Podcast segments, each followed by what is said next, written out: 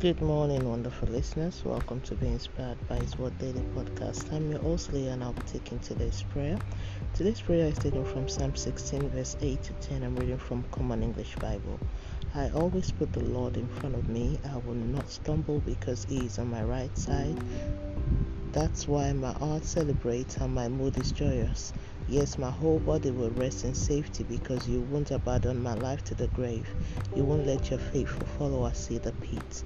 Let's move on to the prayer point. Eternal Rock of Ages, I honor you and worship your majesty. King of Kings, thank you for this amazing new dawn and grace of life. Lord, thank you for forgiveness of sin and your bloodshed for my salvation. Lord, thank you for your grace that speaks daily for me.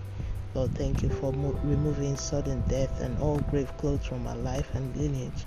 Lord, thank you for bringing your plan into fruition in all aspects of my life. Father, thank you for filling my life with joy like a river. Lord, thank you for silencing every negative pronunciation and proclamation over my destiny. Father, thank you for removing all delays from my path.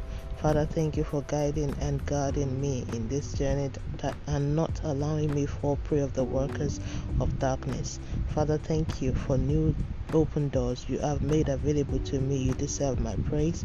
Lord, thank you for changing my story and for moving my life from one level to a much higher level filled with your favor and grace. Lord, thank you for the life of the verses for this daily prayers all impacted by it in our household, for releasing fountain of blessing and breakthrough into our lives. Now it's time for a personal prayer.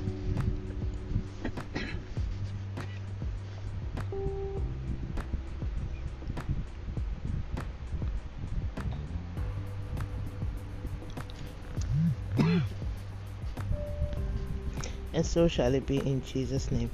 Thank you, Abba Father, for answer prayers in Jesus' name. Let's move on to daily confession. Sin shall not have dominion over me. I am operating the power of the Word of God. I am the righteousness of God in Christ Jesus by faith, as Jesus is so am I in this world. The Lord is always before me.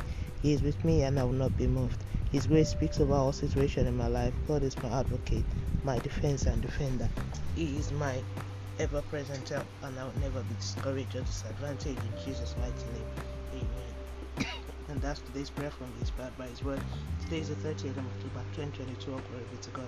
Remember, Jesus loves you so much. Always walk by faith and by sight.